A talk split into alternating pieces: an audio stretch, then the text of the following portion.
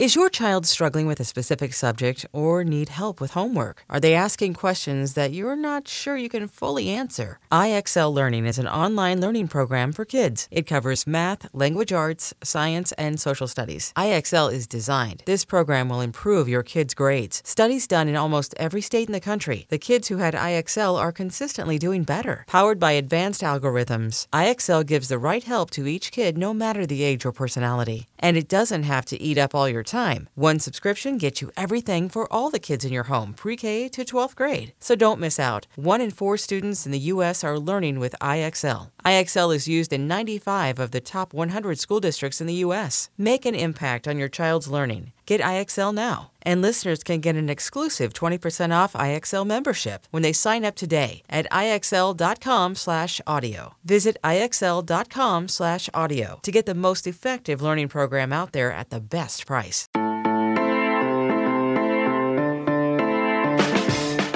Good evening. Tomorrow is December 28th, and you are listening to the College Football Daily Bowl Preview Series. I'm your producer, Tony Levitt, and there are two bowls to preview today.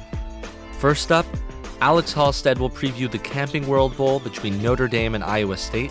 Then, Sean Fitz and Christian Fowler will preview the Goodyear Cotton Bowl Classic between Penn State and Memphis.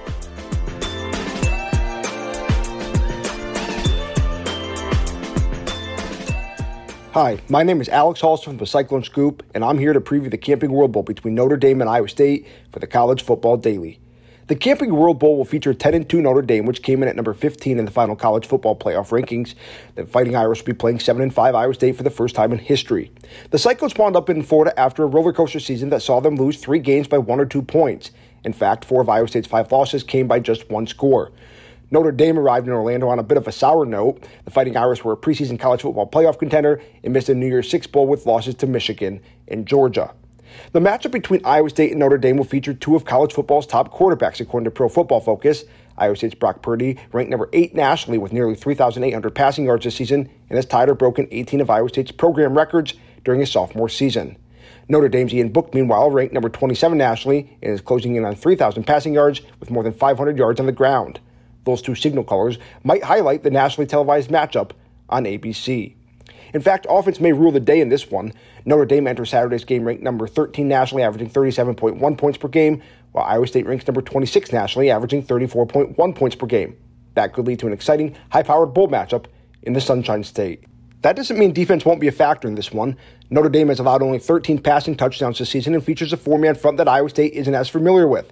Offensive coordinator Tom Manning estimates that the Cyclones have seen 75% three man front this season, meaning Saturday will present a new challenge.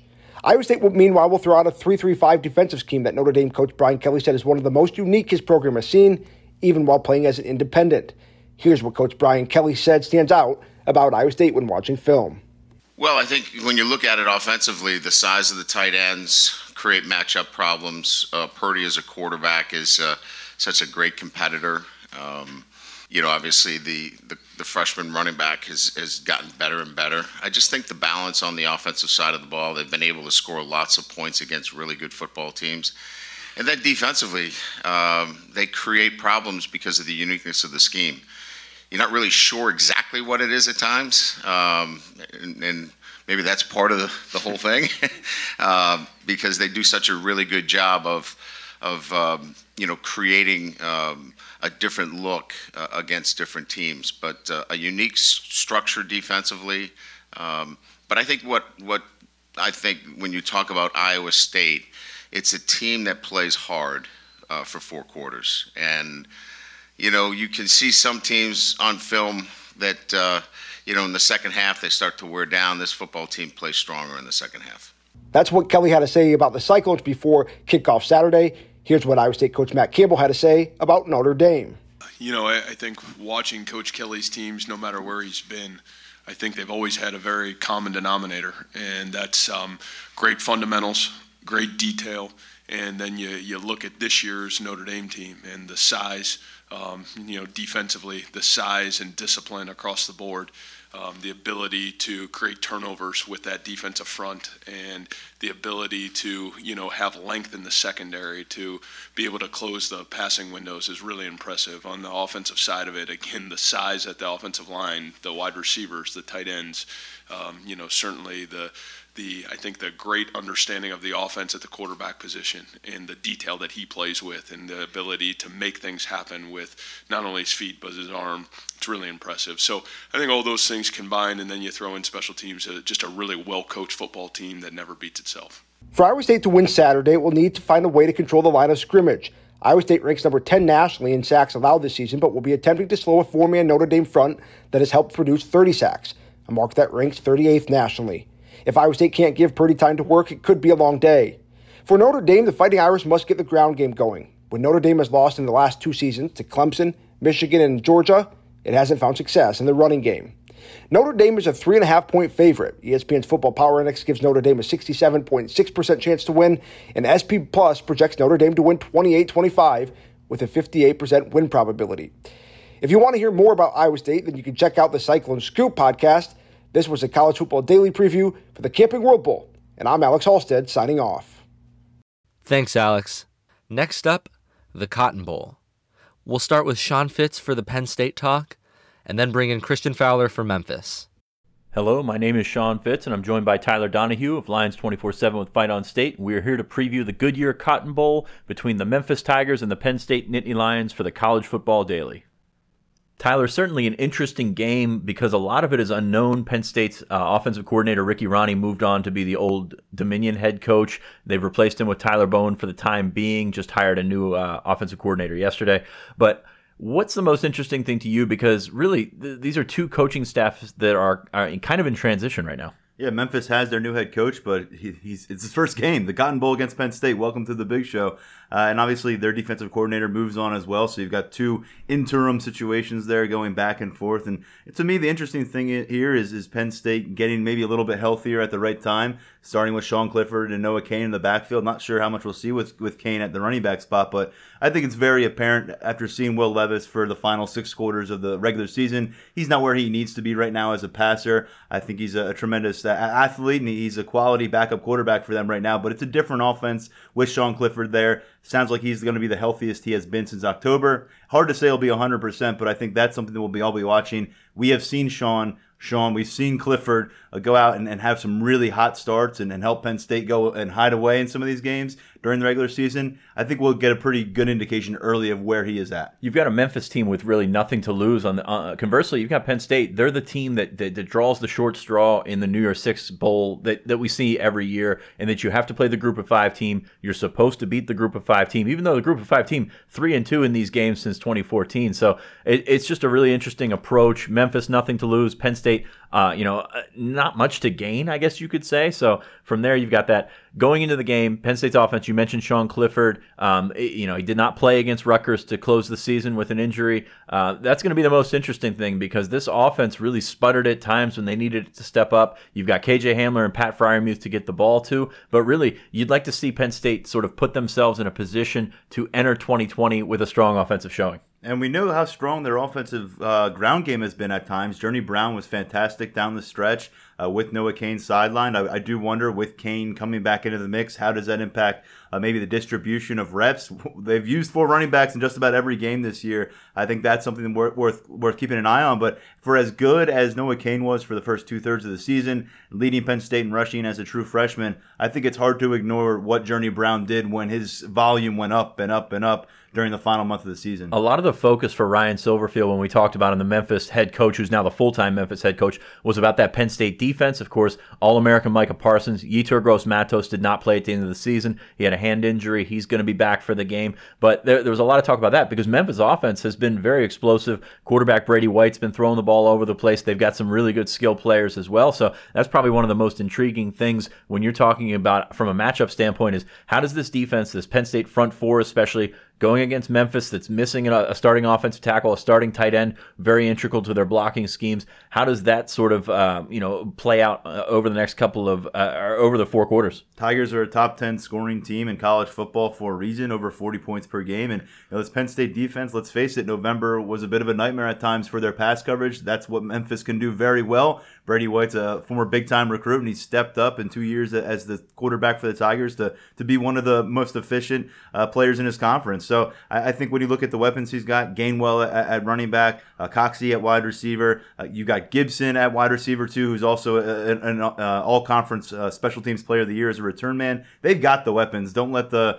you know the lack of a brand fool you. This is a team in Memphis, 12 wins for the first time in school history, and, and I think you know kind of going back to what's interesting here is there was a, a, kind of a deflated feeling of Penn State coming out of the Citrus Bowl last year, losing against the Kentucky team. And I think there, although Kentucky's out of the SEC, Sean, there is a bit of a mirror when you say uh, uh Kentucky enjoyed a generational, generation, generationally great season in 2018. Memphis is enjoying an all-time great season, and they're kind of in the storybook mode right now. Uh, Penn State, uh, Franklin values that 11th win, and I, it doesn't matter who it's against. It's a New Year's Six bowl, and uh, I think you know folks should not take the Tigers lightly. They certainly would like to set them up for some offseason momentum. Penn State a touchdown favorite, the over/under rate around 60 right now, so kind of expect some points. I've got Penn State winning 38-30. That that defense we've seen going down the stretch, they they can give up yards, they can give up points. So be really interesting to see how Memphis counters uh, that pass rush, and if if Penn State can make Brady White uncomfortable, I think they can be okay. Uh, eight point game, I think it's going to be a good game.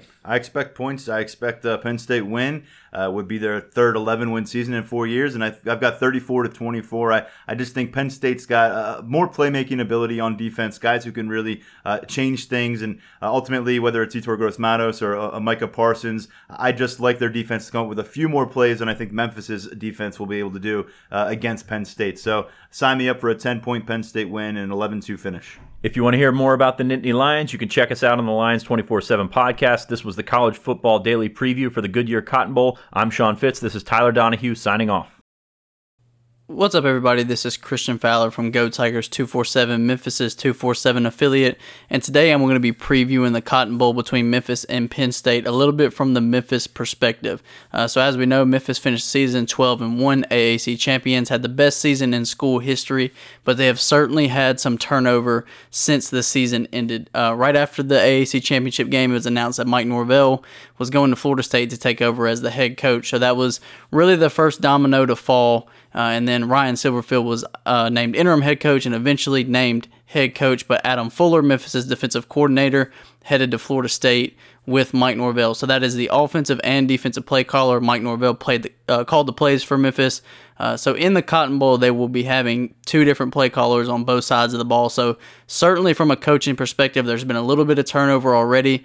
Uh, the rest of the staff is still intact, other than those two. But obviously, like I've mentioned, play callers will be different, which is which is obviously big. Norvell's called plays for four years. Uh, Adam Fuller, this was his first year as a defensive coordinator, and uh, really turned around the Memphis defense they had their best season in years, and I think a lot of it was because of Adam Fuller coming in, switching to a four-three defense from a three-four. Uh, it really, it really seemed to fit the personnel better. Uh, play calling seemed to be a lot crisper under Adam Fuller. It came in with some exotic blitz, blitz packages, uh, really helped the front seven develop into a into a very good unit this year. So that was a big loss. Uh, linebackers coach Kevin Clune is taking over as the interim defensive coordinator, uh, former defensive coordinator at Oregon State and Utah State. So he does have a little bit of experience. Uh, this is actually his second year on Memphis' staff. He was a graduate assistant last year, was promoted to a linebackers coach this year. So he will be calling the plays on the defensive side of the ball and on the offensive side of the ball. It will be offensive coordinator Kevin Johns, who's obviously had a hand in the offense all year this was his first season as offensive coordinator, and although Norvell was the primary play caller, Kevin Johns certainly uh, had a hand in the offense and helped with preparation, and, uh, and I'm sure helped with some play calling duties at some point. Uh, but he will be calling plays. He is uh, formerly of Western Michigan, Texas Tech, coached under Cliff Kingsbury at Texas Tech.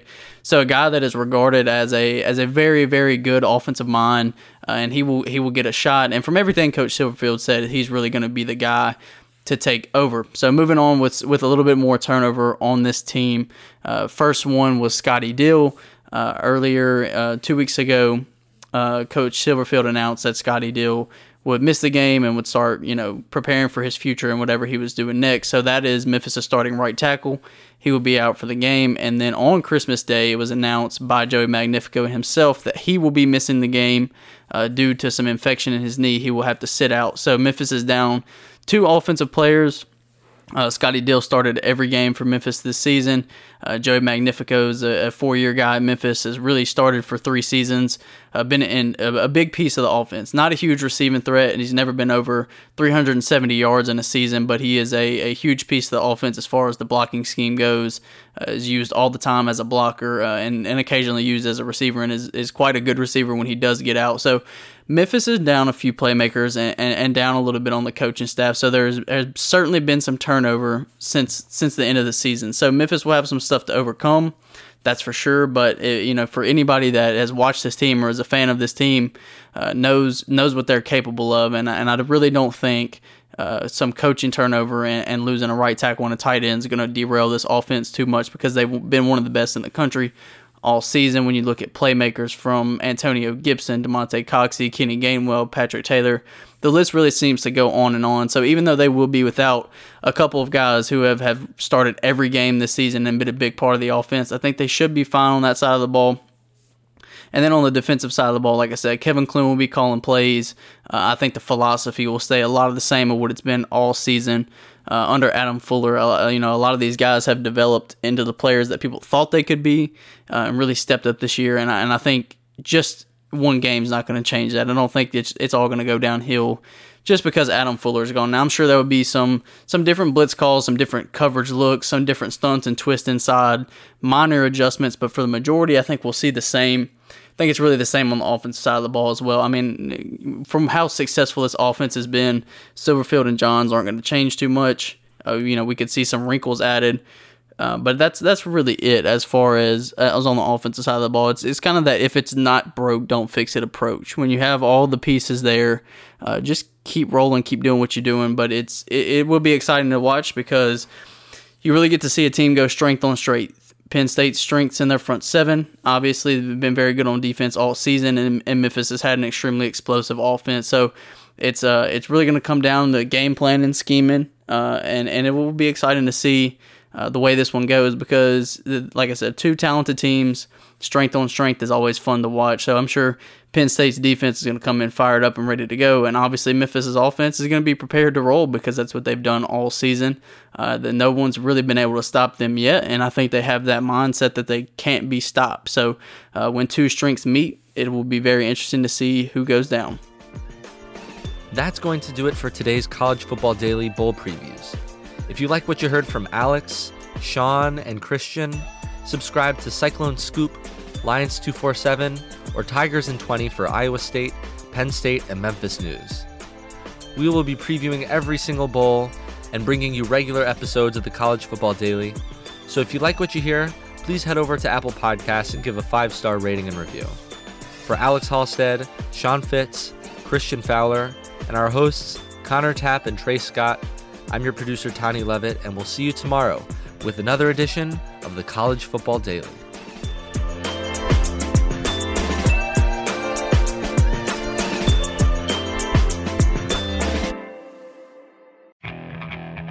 Okay, picture this.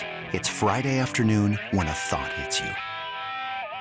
I can waste another weekend doing the same old whatever, or I can conquer it. I can hop into my all new Hyundai Santa Fe and hit the road. Any road. The steeper, the better. Because my all new Santa Fe is available with HTRAC, all wheel drive, so I can hit the trail without a worry in the world. Heck, with three rows and best in class rear cargo space, I can pack the whole family in with all our gear. We've got available dual wireless charging for our phones, so we'll never lose touch with civilization, and we won't lose touch with the primordial power of Mother Earth. So, which is it? Waste the weekend or do something a little more epic? And conquer it in the all-new Hyundai Santa Fe. Visit HyundaiUSA.com or call 562 314 4603 for more details. Hyundai, there's joy in every journey.